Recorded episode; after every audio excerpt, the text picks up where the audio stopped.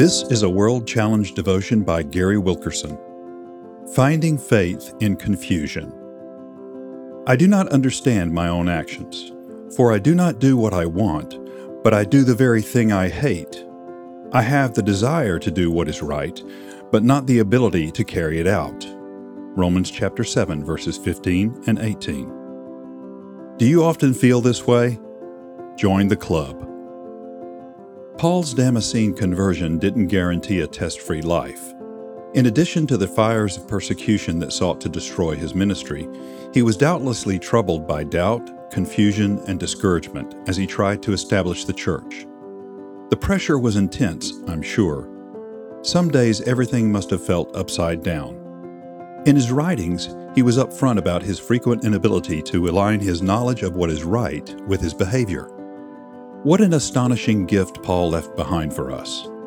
In bluntly laying out the discord within himself, he revealed how our honesty before God and one another is the path to healing.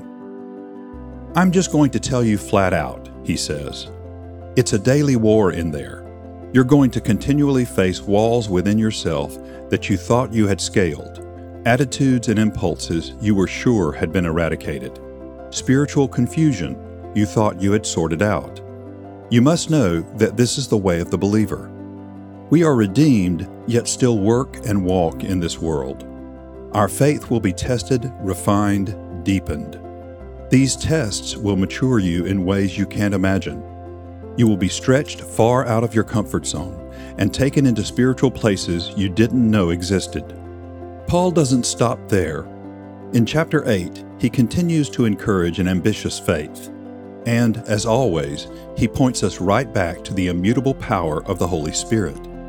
For God has done what the law, weakened by the flesh, could not do.